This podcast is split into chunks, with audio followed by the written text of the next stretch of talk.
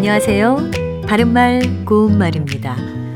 우리말 표현 가운데는 여자에게만 쓸 수 있는 표현이 있는가 하면 남자에게만 쓸 수 있는 표현도 있습니다. 하나의 예로 묘령이란 표현을 들 수 있는데요. 묘령의 아가씨는 맞지만 묘령의 남자는 다른 표현이 아닌 거죠. 묘령이란 단어는 스무 살 안팎의 여자 나이를 가리키는 말로 여자에게만 쓸 수 있습니다.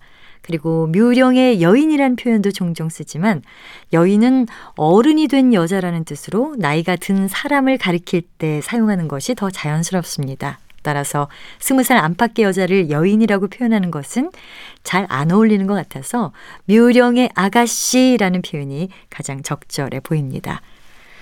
예로부터 인생에서 어떤 전환점에 해당하는 나이에 이르면 그 나이를 이르는 별칭을 따로 썼습니다.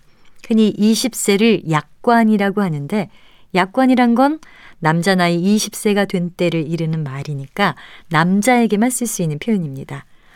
여자 나이 20세를 가리키는 특별한 표현은 없지만 20세 전후에 한창 젊은 꽃다운 나이를 방년이라고 부르기도 해서 방년 18세라든가 방년 20의 꽃다운 나이 이렇게 사용합니다. 하지만 앞서 말씀드린 묘령은 뒤에 숫자를 붙여서 묘령 20세와 같은 표현으로는 사용하지 않습니다. 바른말 고운말 아나운서 변희영이었습니다.